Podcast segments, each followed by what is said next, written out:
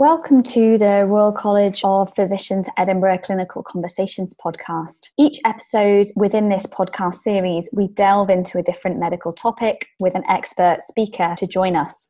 If you want to find more about the Royal College, then please do head over to the RCPE website and have a look at the education stream and see if membership would work for you. It offers a host of educational updates and activities such as the evening medical updates, the Royal College Symposia, and many more. Please don't forget, if you listen to our podcast, to give us a rating on one of the podcast platforms or subscribe so that it can come directly into your podcast stream.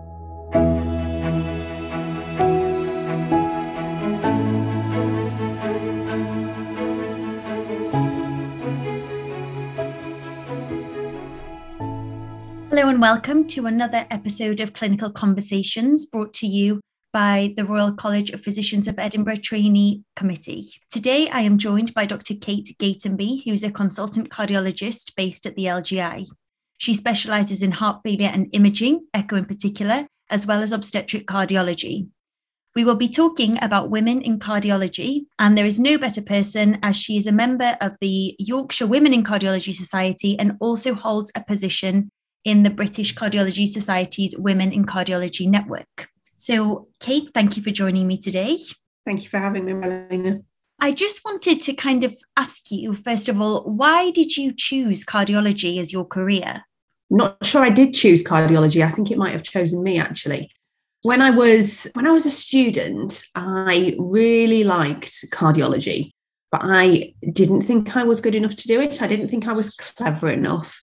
I certainly didn't think I was clever enough to be an electrical doctor, and I still don't think I'm clever enough to be an electrophysiologist. But it, it, certainly was something that always interested me. And I didn't really have a job in cardiology as an SHO.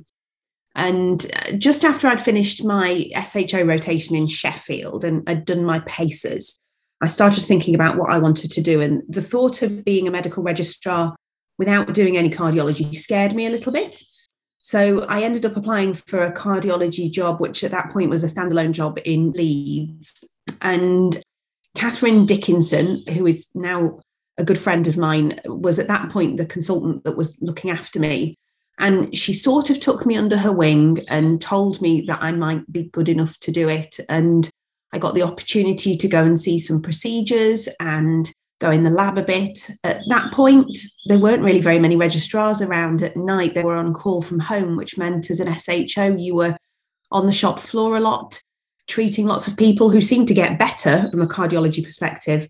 And I think I just fell in love with it actually. And I've never really left. So that was 2005. And I've been lucky enough really to spend my entire time training in cardiology in West Yorkshire and Leeds. When I went to York as a locum registrar, I loved looking at pictures of hearts. So, echo, I think echo was probably the first bit of cardiology that I got a real passion for. I, I still can't believe how beautiful the heart is on cardiac ultrasound scan and how much information that you can get.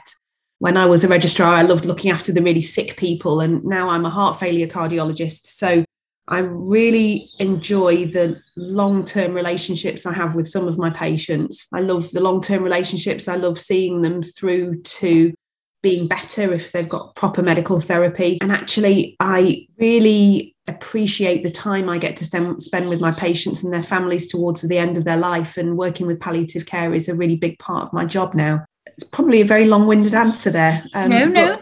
those are the bits that appeal to me, I, I think. And can I ask, when you said you were scared of going into cardiology, was it something that it was because you hadn't seen a lot of, or because there's this underlying, I think, fear amongst all junior doctors that it's very difficult and it's very complicated, and which in actual fact, once you get to the bottom of it, it's not that bad. I think a bit of both. I'm, I'm not sure as a junior doctor, I really encountered very many friendly cardiologists. So I think that was that was one thing. Sorry, when I say as a junior doctor, I mean as, as an SHO in my rotation. Certainly once I came to Leeds, that all changed.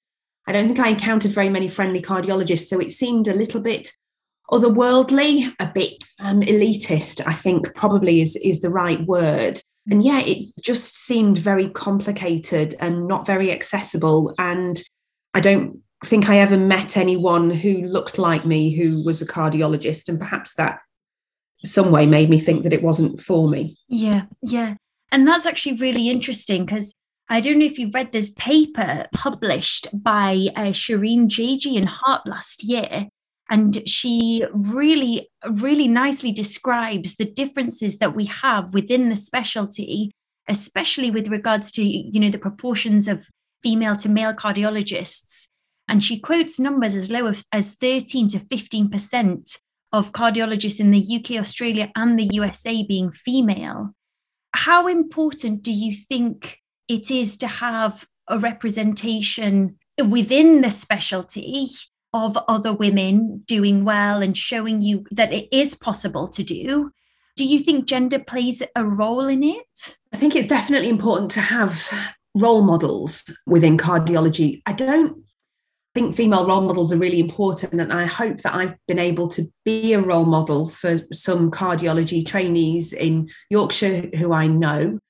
I actually think role models, whether they're male or female, are important. There are definitely differences. And I think it's probably more related to being a woman who works full time and has a family. Mm-hmm. How different that is in cardiology as opposed to any other medical specialty. I think that's really difficult because I've never really done another medical specialty. I think it's a uh, say it's a difficult question to answer. I definitely think role models are important, but I don't necessarily think that they need to be female role models. I think it can be, you know, you can have a a portfolio of role models, some people who you want to emulate, some people who you respect, some people who you want to behave like when you're a consultant some people who you love and adore, but no, you don't want to work in that way.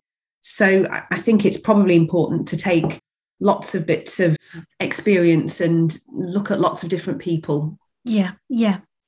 Yeah. And I think there's always that balance of trying to, you know, help other women alongside you, but at the same time, not making it so obvious that there is a big gender gap because I think mm-hmm. we are all trying to move forward and minimize those gender differences. And certainly, probably what we're seeing today is nothing like what it was like 30, 50 years ago. I mean, I certainly don't want to be treated any differently because I'm a woman. I, I don't think I was throughout my training. There were some times when I wish that people had been a tiny little bit more sympathetic to the situation that I was in. So, for example, doing night shifts and being in the lab, I found quite difficult. And there was a bit of a pressure for me to stay in the lab and I don't feel like I had any support at that stage. And, and that's much, much better than it is, you know, now than it, it used to be, I, I think, probably just because there are more women that are training. But you're absolutely right. I don't think the stand, you know, I, I want to be an exceptional cardiologist. I, I don't want to be an exceptional woman cardiologist because I think that in some respects belittles the training and, and belittles the experience that, that we have that's not to say that there's not differences and some of the things that I think make me really good at my job. Being a heart failure doctor for example are very well they're very me characteristics. Some of them some people might say they're quite female characteristics. Emotional emotional intelligence I, I think is probably something that is a little bit more prevalent in women. But even talking about this makes me a bit uncomfortable because actually i think these are personal characteristics rather than them necessarily being related to a gender. Yeah yeah. Do you I mean, there still appears to be quite a big difference in the number of women that we have in certain subspecialties. So, for example, electrophysiology, intervention, and even within research, where the numbers are tiny compared to, you know, our, our male counterparts. What's your take on that? Do you think that it's that we can't do it or that we just don't want to or that it's just not as accessible for us? I certainly didn't want to do it. I would like to think i would have been able to. And i don't think that women can't do these things at all. In, in fact there are some really excellent examples of women who are doing these jobs. So jennifer rossington who's one of my colleagues in leeds is an exceptional interventional cardiologist there are many women throughout the country who are exceptional interventional cardiologists and electrophysiologists, but it's something that I just didn't want to do. Mm. We also have excellent researchers in Leeds who are who are women. And Eylem Levelt in the MRI department at the university is a great role model and a fabulous cardiologist. So there are definitely women around who do these things. I think actually it's really powerful that I can choose not to do these things as well. So it's just something that I didn't want to do. As to why it is, I don't know. The training is different. I think there are some things about, particularly with interventional cardiology and electrophysiology, the need to do fellowships, which by the time you get to the end of your training, you're likely to be deep into your 30s. You may well have family, and the idea of taking your family and looking after family abroad as a woman, I think, would be quite challenging.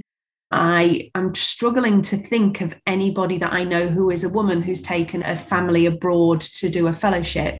Whereas I know plenty of men who have had small children who have taken their family with their partners who then stay with the children and look after them. So I wonder whether that might be something. I don't have any data to tell me otherwise or, or, to, to say that that's the right thing, but I do wonder whether that might be part of it.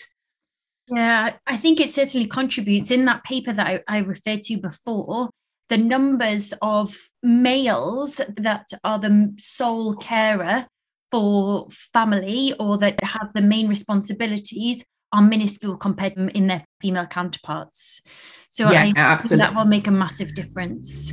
I think for things, I think for the, like you say, that that extra experience where you are making a decision to take everyone abroad and especially if maybe you're working less than full time, which we know that women are more likely to do, and your partner is potentially the bigger earner in a family, then that would probably have a bearing on your decision to go abroad for a year to do a fellowship. That's not to say there aren't excellent fellowships, of course, in the UK, but even moving away from your family, your support network would be very difficult, I think.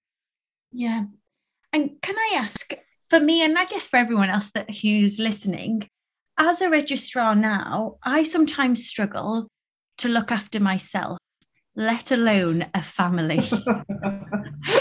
how how do you manage work life balance and raising your family and having your patients and having your clinics and and doing everything because I honestly can't even begin to imagine what it must be like. That's a really good question. And I felt exactly the same as a registrar. Actually, I felt exactly the same. I was the type of registrar who stayed until I'd finished doing things I remember working in York and starting at seven o'clock in the morning to do coronary care ward rounds and finishing at seven o'clock at night and being really proud of the job I was doing and feeling really satisfied by that work. And you just can't do that when you've got a family, or at least I can't do it. What makes a difference? So I'm very lucky that I live near my parents, which means that they are backup for me. So I do have I do have a fallback, and I think one piece of advice that I would give to people is to try and find a community. It doesn't have to be mums, it can be neighbours, it can be family and friends, but there are going to have to be times in the job that we do that you have to make decisions either between work or family, and you have to you have to feel comfortable doing that. So you have to have some good childcare. My husband's a GP, which means he works very regular hours we have combined diaries, so we know what we're doing ish, sort of. And I am increasingly aware of the fact that I am not perfect. And that means that I have a really messy house, but you try and concentrate on the important things. So I try and get to work on time. I try and leave on time. I try and plan my extra childcare when I'm on call and I try really hard not to work at weekends unless I'm on call. I try hard not to work during nights unless I'm on call so that I can spend time with my kids. Yeah. So not sweating the little things as well. But I think that's a good piece of advice generally for life, whether you have children or not. Yeah. So do you think it was the children that kind of made that shift in your priorities, or did, was it just that you realized that I actually can't keep doing this? no, it was definitely children. Okay. It was definitely children. Um, okay. Um, absolutely. Um, and um, I did plan things a little bit in that when I went back to work after having my daughter, I fairly quickly did a PhD, which was a science based PhD, which meant that I didn't have to be there for research patients. I could look after my daughter if she was unwell. It was very flexible, and I'm extremely grateful to the team that I was working with at the time who allowed me to work flexibly. Mm-hmm. So I think a little bit of planning in that respect was helpful as well. That the three years that I did my PhD over, it really did allow me to be really flexible and to feel like I was a mum quite yeah. a lot of the time, which was very important to me. Yeah, yeah. And obviously, we're seeing lots of networks coming around, not just in the UK, but across the globe, really. The American College, the British Cardiology Society, the European Society of Cardiology all have networks supporting women. Uh, do you think that these are important? What do you think we can gain from these?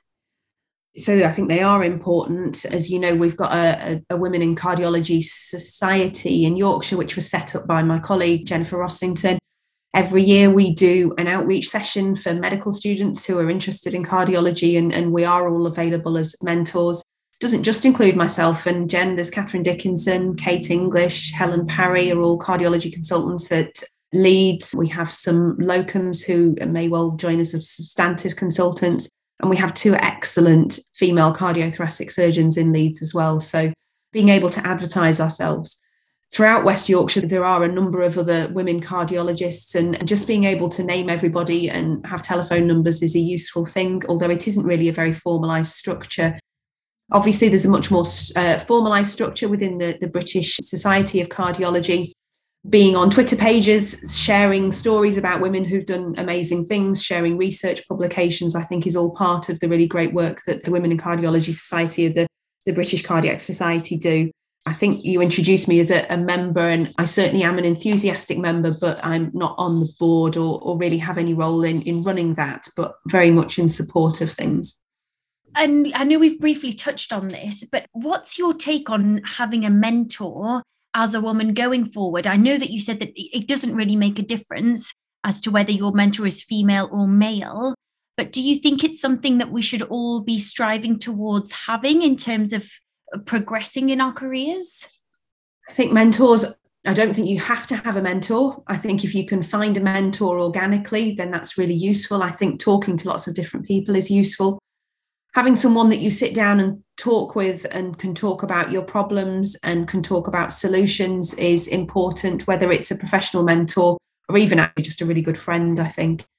The other thing I want to say about support, you've mentioned mentors, is coaching. And I, I've recently had some coaching through one of the, the organizations at the Trust. And coaching is a really well it's different from from mentorship but i've found coaching really very useful as well in terms of being able to organize priorities and change the way that you do things and if you don't mind me asking do you mind just explaining the difference between having a mentor and taking coaching so coaches don't so mentors and coaches neither of them should tell you what to do but coaching is a lot more about space to talk about things coaches ask an awful lot of questions and they won't give you advice. Mentors may ask those questions. So, mentors can definitely be coaches, but mentors will usually stay with you for a longer period of time.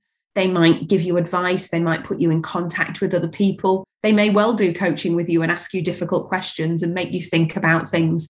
A coach really isn't someone who would take interest in your career. It's a bit more of a, oh, I'm going to sound really uh, head in the clouds. It's a, it's a bit more of a discovery, a bit about yourself, and a bit about why you feel the way you feel about things. So, why you struggle to balance your work life, how you can let go of things, which which is helpful in trying to maintain a work life balance, how you can manage dealing with mistakes, things like that. Right. Okay. So it is, it is a bit different. Yeah. And I never really thought about the differences between the two of them. I guess from a professional point of view, I always thought if you need to get somewhere or have that external person helping you, a mentor was probably the thing that was the best thing to try and get. Although I appreciate that there's no good and bad, but it's always good to know that there are other options out there depending on what you really need at that time.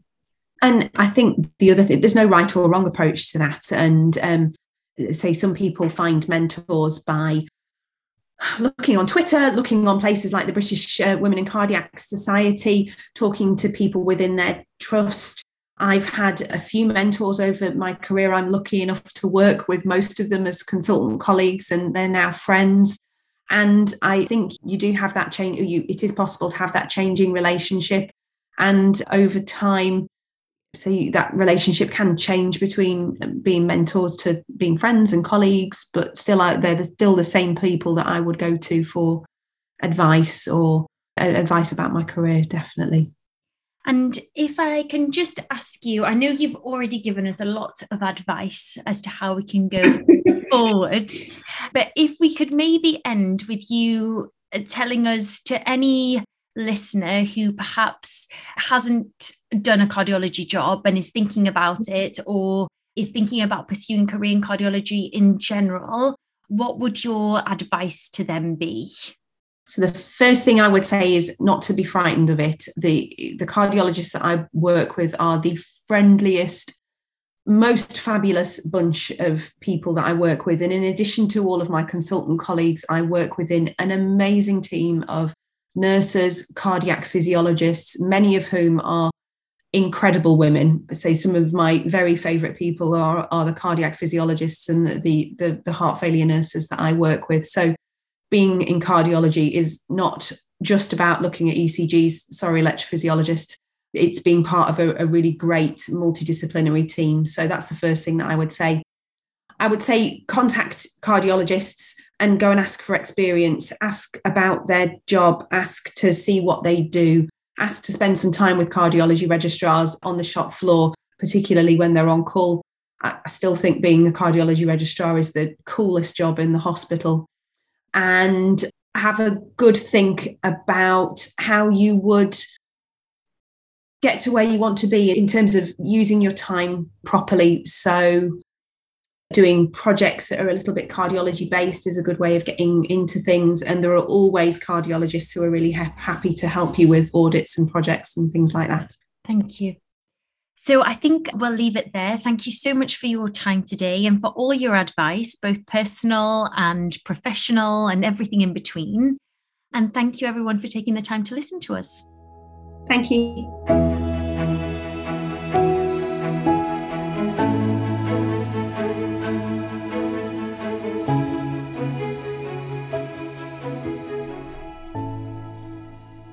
You enjoy listening to clinical conversations, then maybe you'd enjoy membership with the Royal College of Physicians of Edinburgh. As a member of the Royal College of Physicians of Edinburgh, you'll have access to the RCPE education portal and access to the evening medical updates and options to view the symposia in person or online. If you would like to learn more about this, then please go on to the Royal College of Physicians of Edinburgh website for more information. Thank you.